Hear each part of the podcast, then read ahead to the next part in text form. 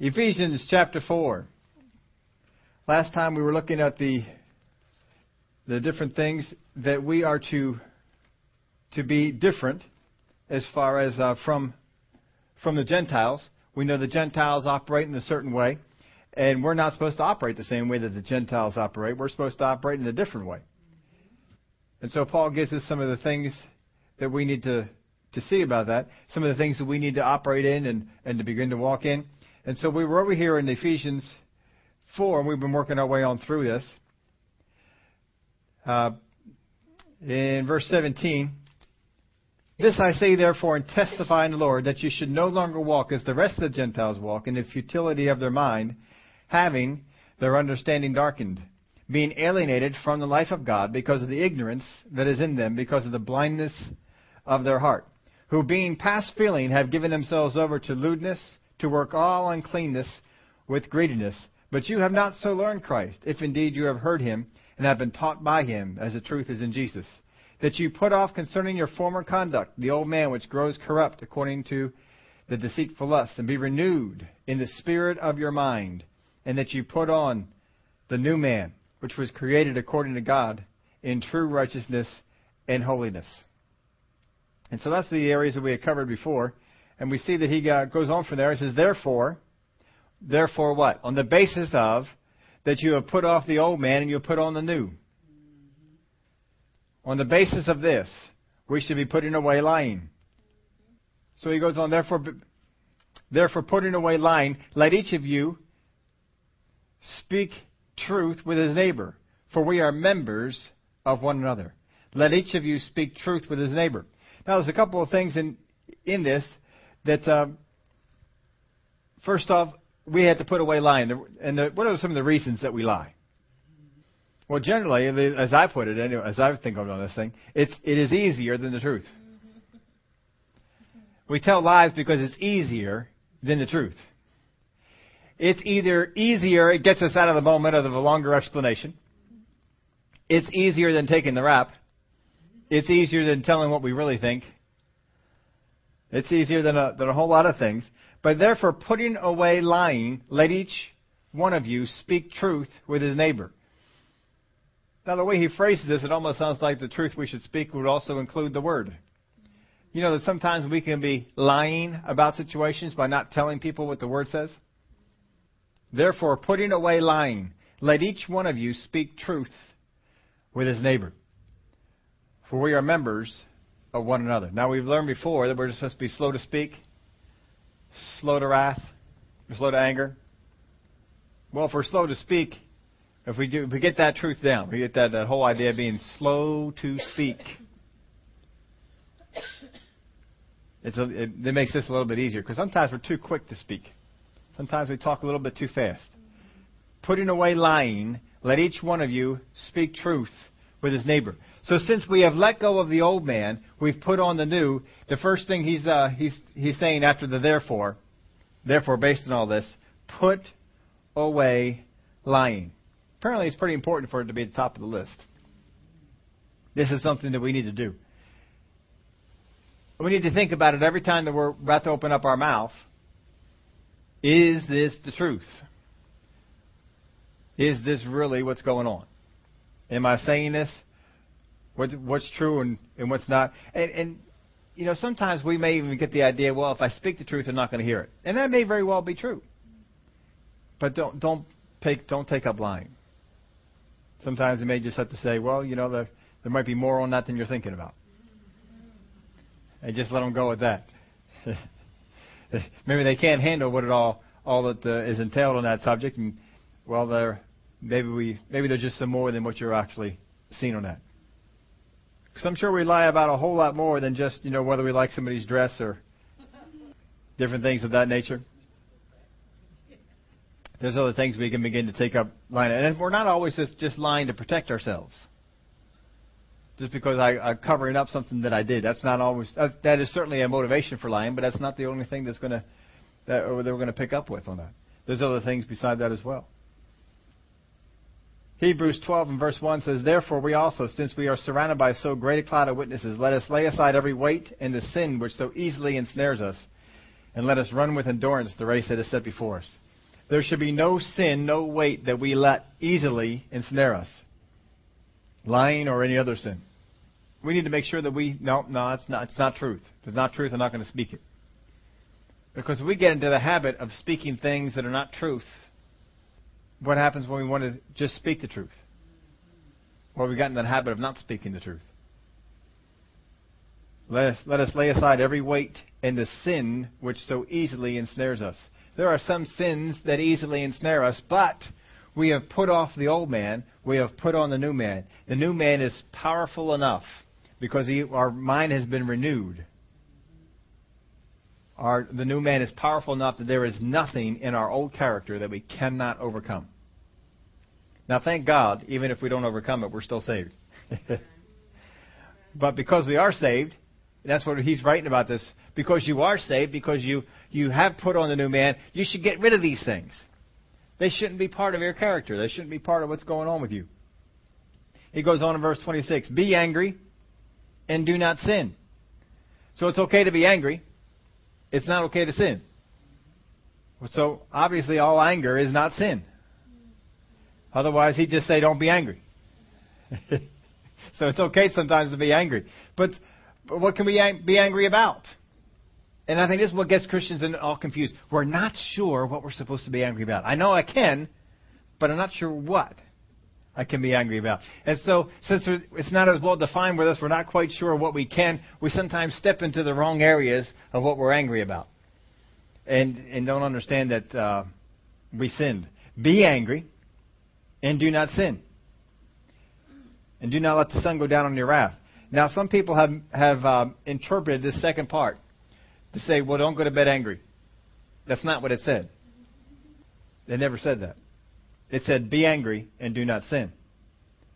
Do not let the sun go down on your wrath. Did not say, "Do not let the sun go down on your anger." Notice that there's two different words. There's a difference between the two words. Be angry and do not sin. So, how is it that I can be angry and yet not sin? Well, in order for us to understand that, how about if we understand how to be angry and sin? That's probably an easy one for us to get hold of, right? How can we be angry and sin? And generally, when we think about this, uh, being angry and sinning, it's if we get angry at people. How many of you ever been angry with your parents when you were kids growing up?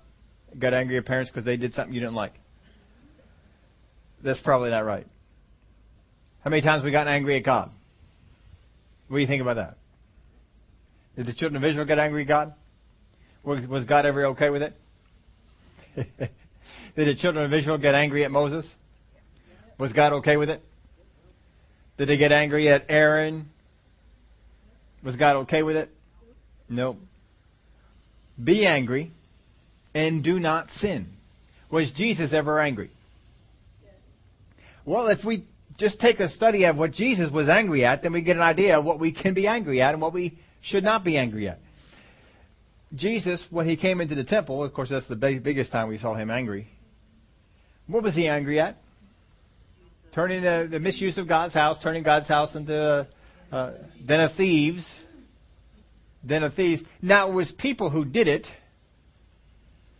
but he, it seems as we read that story that he's angry at what they did.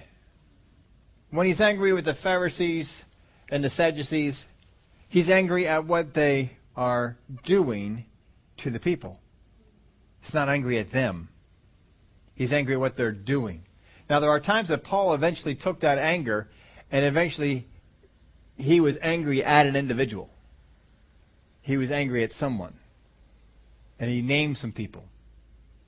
Don't let them know you. Don't let these guys know that these, these guys are bad. And it may eventually get into that. Now, during the book of Revelation, God pours out his wrath upon who? People who are on the earth. He pours out his wrath, and it, and it uses the word wrath. It does not use the word anger. It, pour, it says wrath. Wrath is generally directed at people. Anger is generally directed at actions. But wrath, no, I'm not saying all the time, But for the most part, wrath is directed at people, whereas anger is directed at what people do, their actions. Be angry and do not sin.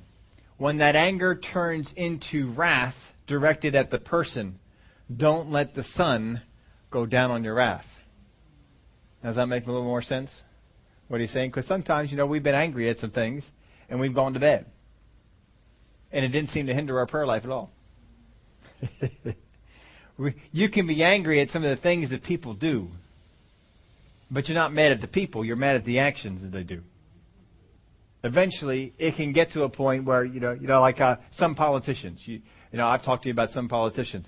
For a while, I can get angry at what they do because they're doing something against people. But after a time, for me, it turns into wrath, where I know these guys are not doing this ignorant. They know what they're doing. And they did it because it made them money. And they didn't care about who it hurt. And they pass it off as something else. Then I'm generally angry at the individual. But there are sometimes, you know, politicians make mistakes, do stupid things, and well, I didn't mean to hurt people with this, or I didn't mean for that thing to crash the way it did, or fall apart the way it did, or not work out the way it did. But other times, yeah, they knew exactly what they were doing, but they were making money on it, so they wanted to keep it going. I put this in your outline: love sinners, hate sin. We got to love the sinners, but we can hate the sin. But there's eventually we, we, we find a, a certain type of people that are not content just to be sinners. They want to bring other people into the sin too. And that can sometimes stir up some wrath on the inside of us. I know it stirs it up for God. God gets wrath. And after a while, he says, All right, I'm going to pull my church out, and now y'all going to get it. I'm going to pour my wrath out upon you all for what you have been doing, for what you have done, and here, take it. In Matthew chapter 7, it says, Judge not that you be not judged, for with the judgment you judge, you will be judged. And with the measure you use, it will be measured back to you. And why do you look at the speck in your brother's eye, but do not consider the plank in your own? Or how can we say to your brother, Let me remove the speck from your eye, and look, a plank is in your own eye? Hypocrite, first remove the plank from your own eye, and then you will see clearly to remove the speck from your brother's eye. Do not Give what is holy to the dogs, nor cast your pearls before swine, lest they trample them under their feet, and turn and tear you in pieces. Now, we a lot of people, and we've talked about judging before, and you all have a pretty good handle on, on what judging is. But a lot of people take this idea and they try and, and pass this off on other folks that we are not to judge. We are to judge. But we are called to judge sin. We are called to judge actions. I can tell you that what you're doing is wrong. I can't tell you that why you're doing it is wrong. I can't tell you what your motivation is, but I can tell you that what you're doing is not right. Because we can look at it. the Bible says this, you're doing this. Quit it. Because it's going to hurt you. It's going to hold you back. It's not going to help you. The Bible says, thou shalt not. Do not do. Do not go there, whatever it is. And we try and help them out with that. Eh, eh, but in order for that to happen, I have to judge the sin. I have to judge what the person is doing. But don't step into the role to judge the person. We cannot necessarily judge motivations. Now, I can judge motivations if you reveal them. If you tell me, well, the reason I did that is because I hate them. Okay, now I can judge that. You told me what it was. You revealed it. And so now we can deal with that. I can judge motives, but I can't assume the motive and pass judgment on it. That's wrong. I'm not. I, I, I think I put this in mine. I don't know if I put it in yours, but um, judge sin, not people. Judge actions, not motives. We're called to judge sin. Paul teaches us in Corinthians he said, For what are we to do with judging those outside the church? Judge those inside the church and purge the evil from amongst yourselves. Well, you can't do that if you don't pass judgment that it's sin. The Word of God says that if you see a brother in sin, restore him. Help him out. Uh, Galatians chapter 6, verse 1. Brethren, if a man is overtaken in any trespass, you who are spiritual, restore such a one in a spirit of gentleness, considering yourself, lest you also be tempted. Be tempted. In order for me to do that, I have to first off understand that it's a trespass, that it's a sin. I got to judge that it's a sin. But some people, some Christians are going around judging the sin as if they are superior. I would never do that. And that's wrong attitude. He says, Brethren, if a man is overtaken in any trespass, you, who are spiritual, restore such a one in a spirit of gentleness, considering yourself, lest you also be tempted. Now, this spirit of gentleness is not one that once I judge a person in sin, that I then go and, and tell brother and sister so and so about it. And how I helped them out. And how if it wasn't for me, that's, that's not right. That's a wrong motivation. And you yourself will be judged because you have not been considering yourself you're not in the spirit of gentleness. That's not what's going on with you. You got into a spirit of pride. Well, look who I am. I'm better than they are, and I help them out. Oh, dear Lord. We, need, we shouldn't ought to do this. Brethren, if a man is overtaken in any, any trespass, don't matter which one it is, anyone, you who are spiritual, restore such a one in a spirit of gentleness. So first off, you've got to determine that what they are doing is wrong and then you've got to step on in and help it. Now, just because the person is doing something wrong doesn't gener- doesn't mean that I have the right to be angry. But when I begin to see how that action is hurting other people, that anger might rise up inside me. But other than that, why in the world are you angry? Is it hurting you? If they're not hurting anyone else, they're only hurting themselves, why are you angry? Well, they've inconvenienced me. I got to go and take care of this again. Oh, that's wrong. You know, if you have selfish motivations for your anger, then when he says be angry and do not sin, well, you you blown it right there. You cannot have selfish motivations for anger. There is no reason for you to be angry. You can't say, "Well, I've got a right to be angry." No, you don't. No, you don't. You know, in all this debate we've had going on in this country about what rights people have. Do they have a right to own a gun? Do they have a right to health care? Do they have a right to a job? Do they have a right to make so much money? Do they have a right to a car? Do they have a right to a house? We've had all these kind of issues and things like that. And, and pretty soon we have blurred the line of what is a right and what is a privilege. We've blurred that line. Because now all of a sudden we got the idea that everyone should own a home. That's their right. That everyone should have a good paying job. That's their right.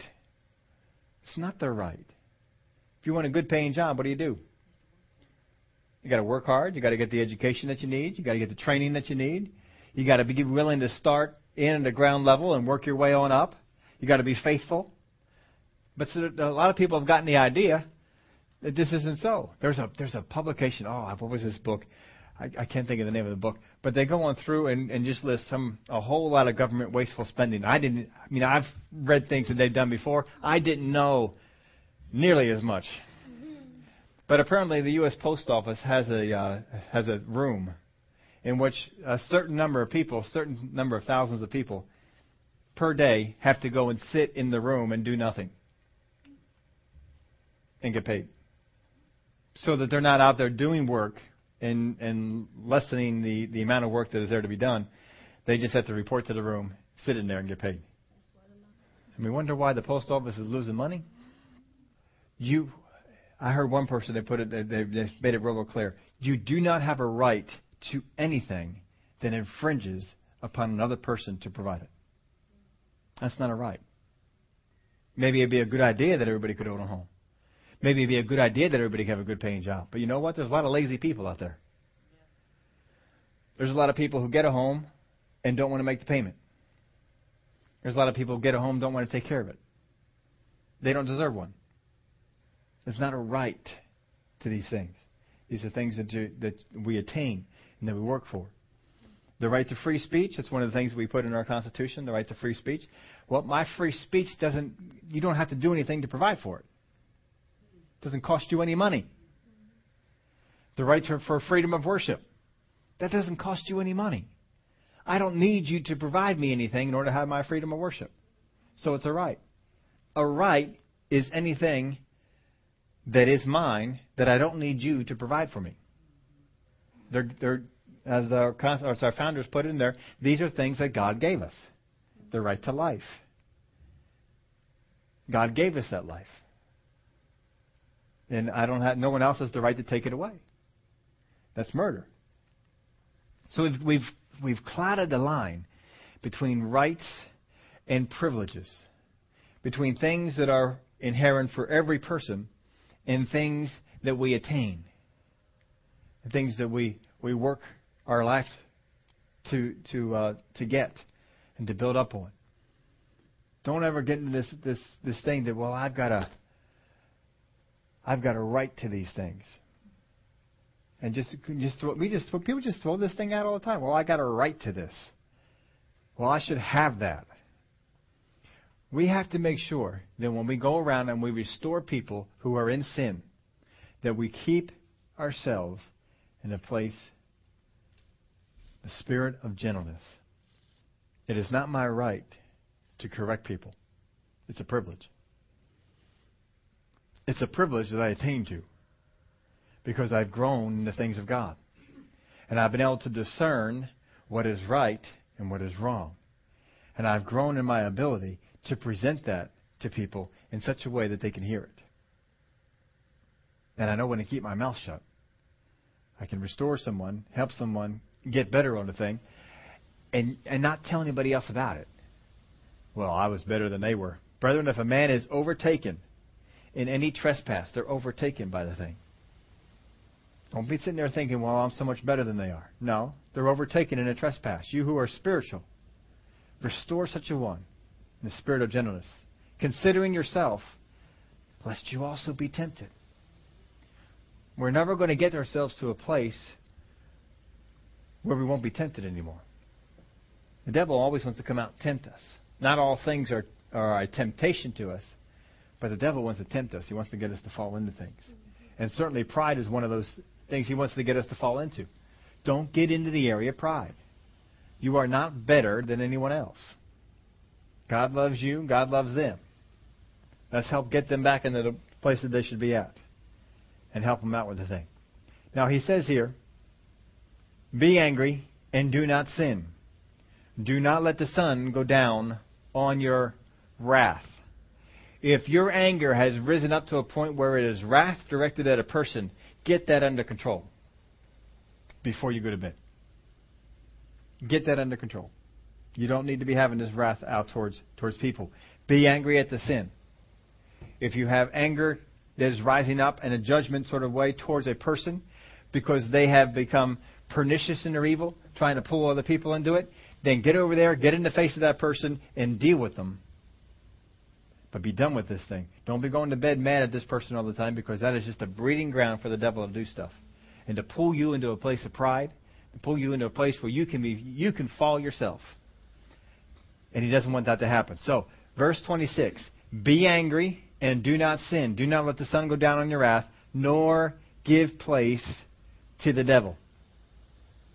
Nor give place to the devil. The word there for place is the Greek word topos, which means ground.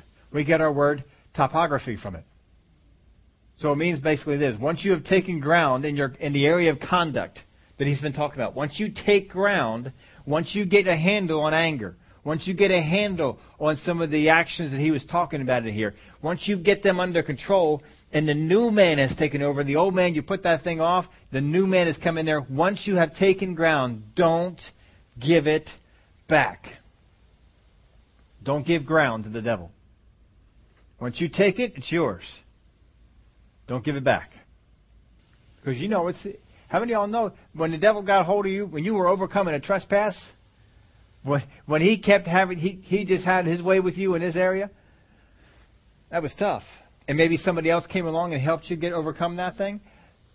They saw you were overtaken in a trespass and they restored you. They helped you out with that. And once you take that ground, don't give it back. Don't give it back. Don't say, well, I'm just going to let that, I'm just mad at God. I'm mad at people. I'm just going to go ahead and do that thing. No. don't do that. The devil loves that one. Oh, yeah, yeah. Get mad at God. Get mad at people. Give me that ground back. once you've taken ground in your conduct, don't give it back. Hang on to it. Hang on to that ground like this is something that means something to me. Oh, this this is precious to me. I I labored to put off that old man, to put on the renewing of the new man. I'm not giving that back now. Mm-mm. I'm going to hang on to that. I put this in your outline too. When you get into wrath or anger towards people, you will find yourself giving ground. When you get into the area of wrath, this is wrath or anger directed at people, you will find yourself giving ground. This is a breeding ground for the devil. If he can get you in a place where you can be angry at someone to the point that it has become wrath, then your thoughts begin to go in a direction not real good. And that becomes a breeding ground for things. And then what happens when your thoughts begin to go in, an ex- in a direction of wrath towards a person? What eventually begins to come out of your mouth? Angry words. Got angry words. Got angry thoughts. You got angry words, and they begin to come out of your mouth, and pretty soon you're talking with coworkers, you're talking with family members, and all of a sudden, out of your mouth comes all this anger that you've had towards this person. You've put words on it now. Oh, now you've let it go. Before it was just inside, and it was just thoughts. Now all of a sudden you let it go, and other people heard it. And what do other people do with that sort of stuff? they begin to talk to other people. And eventually, those angry words that you spoke, what happens to them? They come all the way on back and they begin to do some damage to relationships, begin to do some damage to some fellowships. When you get into wrath towards people, you find yourself giving ground to the devil. And then once you have once those words begin to come back on around, maybe you've long since repented and said, Oh, I shouldn't have been saying that, oh and you repented yourself, but once they come on back and that person finds out, What are you doing saying this kind of stuff? What do you mean by that? Pretty soon, and, this is a way that you can go, you can begin to go in such a way as to justify the reason that you said those things. And once you do that, now you're now I've justified it, and now I got to stand on it. And once and the devil's just taking ground back on, and and now it's going to be really tough for you to, to to get that back again, and that relationship is being destroyed. Be real careful with this sort of stuff. Don't let your the sun go down on your wrath. Get rid of it. You don't need to have anger directed at people in that way. Turn it over to God. Say, Father God, I thank you. They may have meant something evil towards me. They may have meant something evil towards someone else. But I thank you, Father God, that whatever they, evil they intended towards me, it won't come back on me. It'll come back on them before it'll come back on me. And I thank you, Father, that you have only good things in store for me and blessings and whatever vicious words it is that they say, whatever things they've done, I thank you that they, they won't hold water. They, they won't gain ground with anybody because they'll see my character, they'll see who I am. And in the end, the truth will come out. And just keep on walking along with that. And then the words out of your mouth will be out of that grace, will be out of that love, will be out that kind of and that's a whole lot better. The devil doesn't have a breeding ground there. He can't do what he wants to do in that atmosphere. But if he can get you wrathful towards the person because of what they said, because of what they did, and how unjustified they were, how unrighteous it was for that to come upon you, you don't deserve that. You've been better than this, and all this sort of stuff. You're giving ground to the devil. Don't give ground to the devil. Then he goes on in verse 28. Let him who stole steal no longer. well, that sounds like good advice, huh? let him who stole steal no longer, but rather let him labor, working with his hands what is good, that he may have something to give him who has need. This verse is just has volumes of truth in it. That too often we can skip on by and just not even not even look at it. Let him who stole steal no longer. You know, people that go out there and they steal from others generally are not generous people. You'll find that they are not generous people because they're stealers.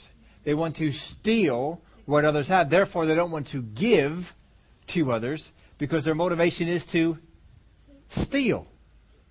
They begin to get this idea that whatever other people have, I deserve it. I should have it. You got no right for that. I should have it. You got this and that and that and this and that, and you shouldn't have all that and me not have it. I, so I need to go out there and take it from you. And of course, we've done this even in our political circles because we have authorized the government to steal from others to give to us. because we'd rather not go out and work. Not talking about you people here, other people. They'd rather not go out and work. They'd rather have the government go and take from all these other folks and then give it to me. That's a wrong attitude. And I tell you, we I mean, I've told you before in these things, a lot of these politicians who are so into, well, we need to tax the rich. We need to take from the rich. They shouldn't have so much money. Anyone who's making this much money, that's just more money than they should have. Once they start getting into that, you examine their records because they've examined others. And you will find out that these very people do not give their own money to any organization or to any territory, charity. They give yours. They don't give their own. Let him who stole steal no longer, but rather let him labor, working with his hands what is good, that he may have something to give him who has need. This is the idea that God has. Go out there and work for your money. Work hard for your money. And when you work hard for your money and then you find a need, you find someone, your heart rises up. and You say, Oh, I want to give into this. And what are you giving?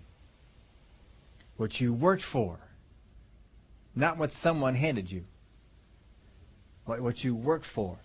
That's the attitude. That's what, you, what God wants to generate. And that's a different type of thing with, with folks. Let him who stole steal no longer, but rather let him labor, working with his hands, what is good, that he may have something to give him who has need.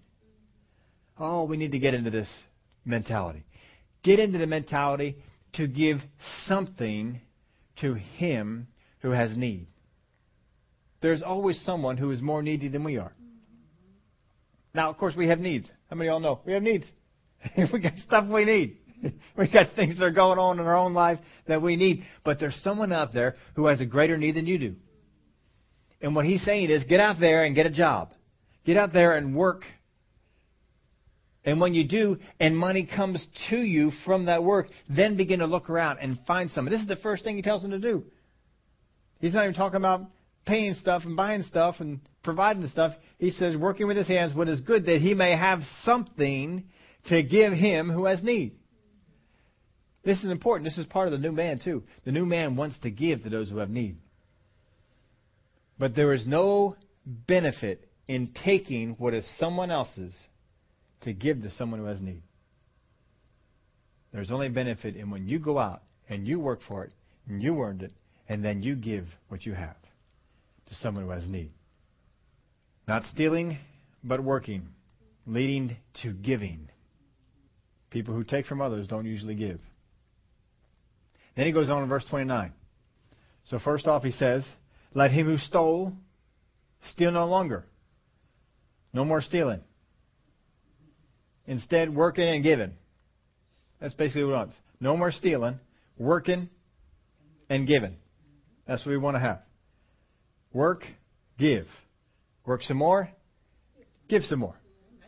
Work some more, and give some more. Just keep working and giving. Working and giving. Not working, working, working, working. But working, giving. Working, giving.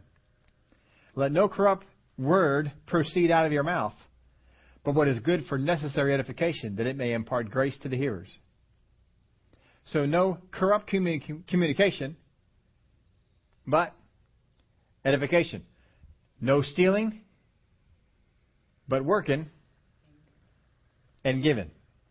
No corrupt communication, but edification leading to the giving of grace. He's in the giving here. I want you to be able to go out and attain something so that you can take what you have obtained and give.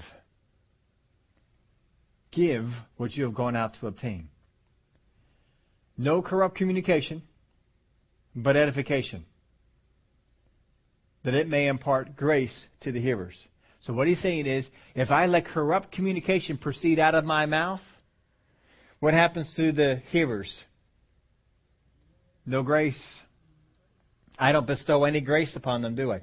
But if it's edification, then what happens to the hearers? Grace. I become a giver of grace to those who hear my words of edification. So when someone comes to you and say, "Hey, did you hear the dirt on brother or sister so and so?" Instead of instead of corrupt communication, I engage in edification. Well, do you really know that that to be true? Did you go and talk to brother or sister so and so? Maybe you ought to go talk to them and find out if that's even so before you go talk to other people about it. Check it out. I know brother or sister so and so. You know what? They've been this and they've been that, and character of God is this way in them. Edification. When I do that, I impart grace to the hearer. Changes things. Have you ever noticed that when corrupt communication is going on, that something odd is passed on? It's not grace, but something else is passed on. When you get around people and they just want to, you know, talk about off-color jokes and and things that just are you know, nasty character, there's no grace there. Ah, oh, this is empty.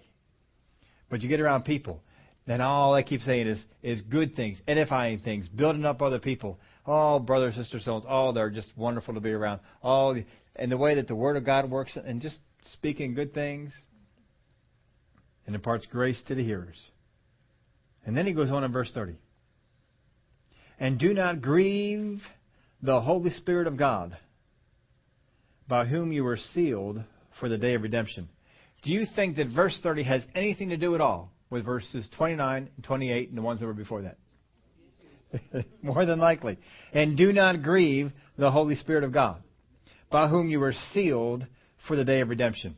So, what is it that grieves the Holy Spirit of God? Well, if we take the context that is here, corrupt communication would grieve the Spirit of God. So can you imagine this? We bring the Holy Spirit with us wherever it is that we go. And we go in and we, we engage in corrupt communication. And we look over, if we could see him, Holy Spirit is grieved. Grieved. He's not happy. This is not good. We don't like. We don't like this. Is he's grieved. Doesn't like this kind of thing going on. I mean, there are a number of things that can grieve the Holy Spirit.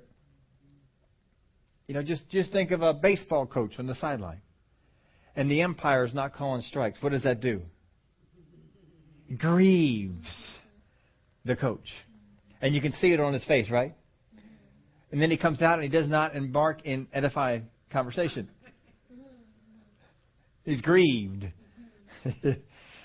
there are things that we can do that grieve the Holy Spirit. One of them would be corrupt communication.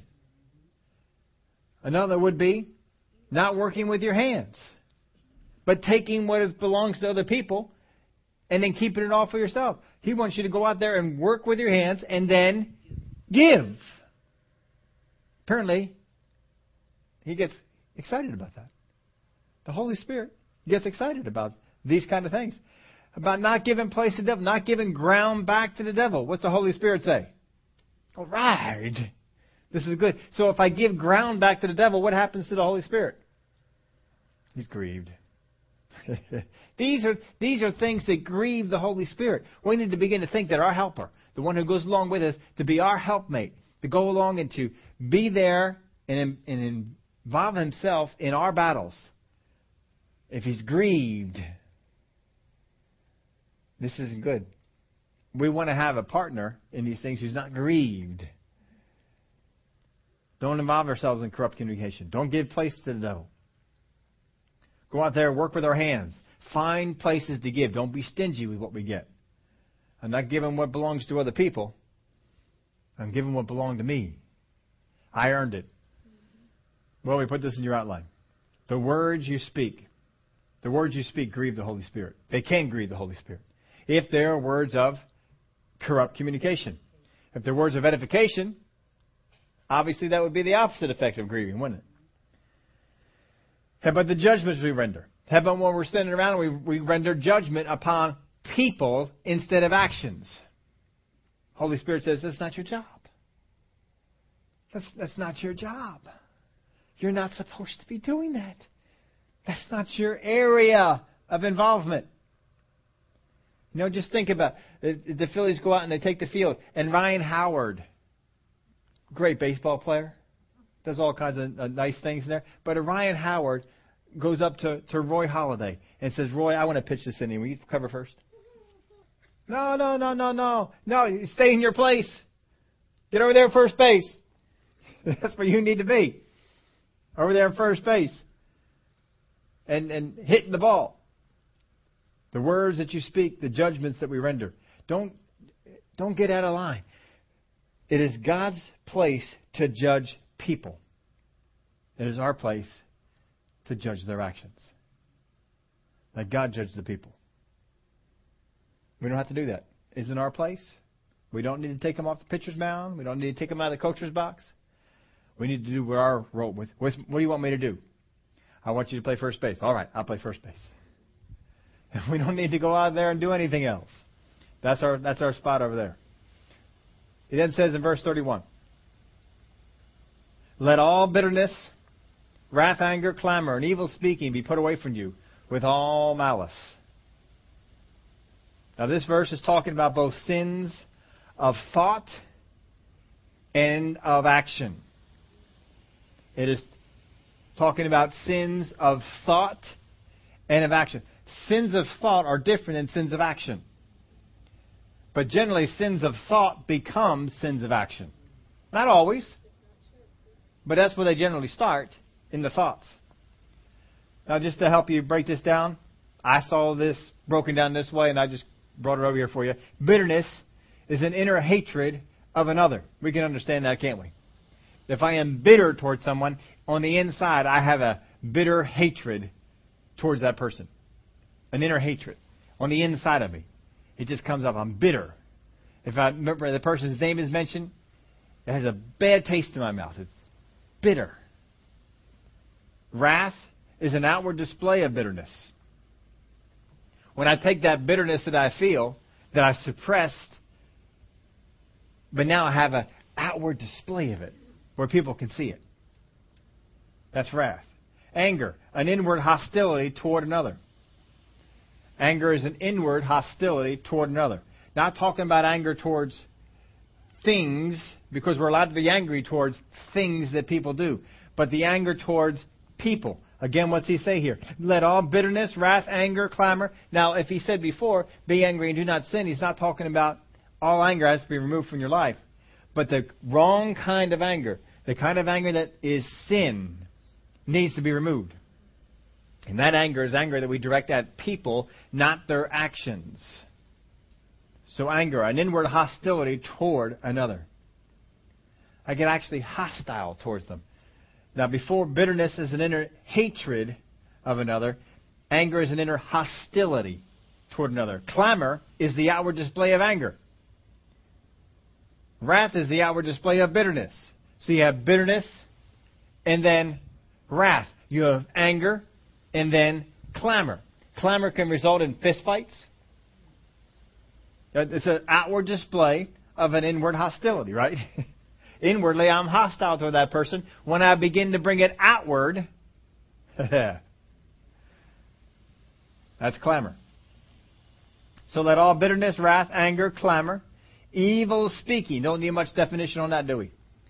Critical words of another that started as thoughts, spoken out. So I begin to start, I start off with these things. I'm thinking about them. I'm thinking about all the things that this person should do, should not do how what they have done towards me. I'm, I'm thinking about this. Why did they say that? Why are they thinking these things? And I begin to go over and over and over it, and pretty soon, the words that I'm thinking, I have an opportunity. Somebody says, "What do you think about brother so and so, sister so and so?" Oh, I don't know what I ever did to, to them, but and then we begin to come out with the thoughts that we have. No, no. If you don't have the bitter thoughts, the critical thoughts, then you don't generally have the evil speaking. Don't let yourself go off on that. If people have something against you, well, let them have something against you. You just go on. it, you don't have to have something against them to counterbalance it, to counteract it. Glory to God, just go on. If they want to have something against you, well, that's on them. Father God, I'm just going to do what you said in your word. I'm going to put away bitterness, wrath, anger, clamor, and evil speaking. I'm going to put it away from me. I don't need it. It's extra baggage. It's stuff I don't need to, to, to, to be carrying along. You know, if you get into extra, kind of, any kind of exercise at all, y'all know the less weight you carry, the better. Now, I, now, truthfully, I don't fully understand that because the idea of exercise – is to have you know strenuous activity. So the heavier, the more strenuous, the more benefit, right? you would think that. But no, now we've got all kinds of, you know, apparel and clothing, and it's all light. Lightweight. And this is good. We like lightweight. Now I understand, you know, you're playing the game, you're in the baseball game, you're in the football game, you're in the track meet, you're in the uh, whatever it is that, that you could possibly do. And I understand in the game, lightweight is good. I can understand that. But in the practice, you know, maybe a little weight ought to be good. but that's not how we do it. We go lightweight all the time. Whatever you can do, you know, just light. Lightweight. Get rid of all the stuff that's that's holding you back. Well, get rid of bitterness, get rid of wrath, get rid of anger, get rid of clamor, get rid of evil speaking. You don't need all this stuff weighing you down. It is holding you back. Holding you back. And if you get rid of this, you will find yourself, oh, life is just so much better. It's just so much lighter. Because I'm not involved in evil speaking, so thy words give grace. I have grace words how much better it is for you if you are giving out grace words than words that are not. Oh, it's so much better. Put it away. It's up to you. You can do it. Bitterness, wrath, anger, clamor, evil speaking. It's up to you. You can get rid of it. You can put it away. You don't have to hang on to these things. Just the same way that if you're going to go out and exercise, however it is, you take the change out of your pocket. You get rid of your wallet. You change type of shoes that you're wearing. Kind of coat that you're wearing if it's if it's cold outside. You get something that's more appropriate for what you're what you're doing. In the same way. Get rid of these things. These things aren't going to help you out. In verse 32, and be kind. Now, all right, here's all the things we need to get rid of. Get rid of all this sort of stuff. Now, what are you supposed to do? And be kind to one another. Who would that be? The other saints. Be kind one to another. Be kind to one another. So if you see someone, ask yourself this Are they another? If the answer is yes, then what should, you, what should your response be? Kind. Kind. Just ask yourself, are they another? If they are another, we are kind. Be kind to one another, tender hearted. You engage in evil speaking, anger, and bitterness. Is there tender heartedness there? No, we are not tender hearted. And be kind to one another, tender hearted, forgiving one another. Forgiving one another. This is the attitude we have kind, tender hearted, forgiving. What's forgiving mean? It means I stay in an attitude of forgive. They, they did something wrong. They wronged me in some way. I stay in an attitude of forgiveness. If they come up and say, oh, I shouldn't have done that. Oh, I missed that. What do we say? Well, I'm not sure if I want to forgive you yet. Oh, we missed it on there. And be kind to one another. Tender-hearted to who? One another. Forgiving to one another. If there are another, we need to be this way. Just as God in Christ forgave you.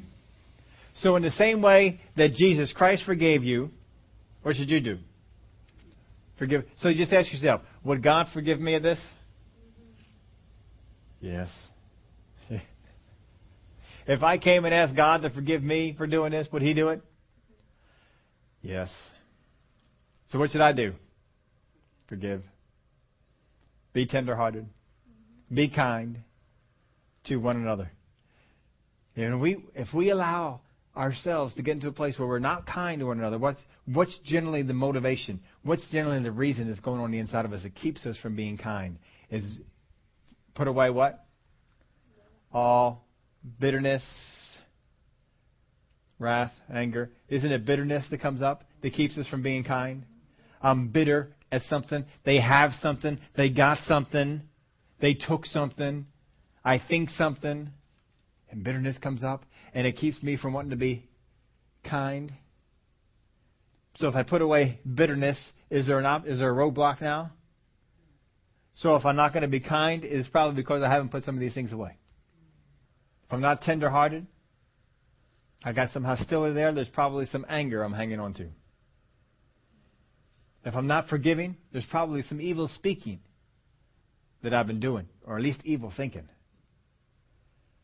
You know what? I bet you they they meant they did that on purpose.